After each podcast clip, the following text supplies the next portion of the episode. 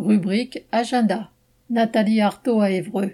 Le 24 août, en fin d'après-midi, lors du passage des militants de Lutte Ouvrière à Évreux, l'endroit s'est animé lorsque Nathalie Arthaud est venue rencontrer les habitants du quartier populaire de la Madeleine. Sympathisants, militants, passants, un rassemblement d'une 40aine de personnes regroupées près de la tente et des drapeaux rouges ont échangé 1h30 durant, en cette fin d'été, devant le bureau de poste et des commerces fermés pour cause de vacances.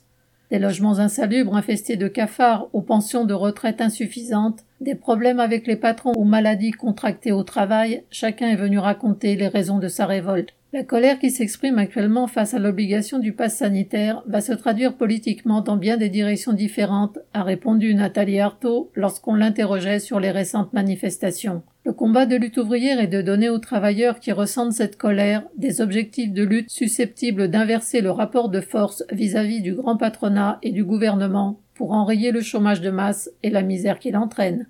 Correspondant Hello.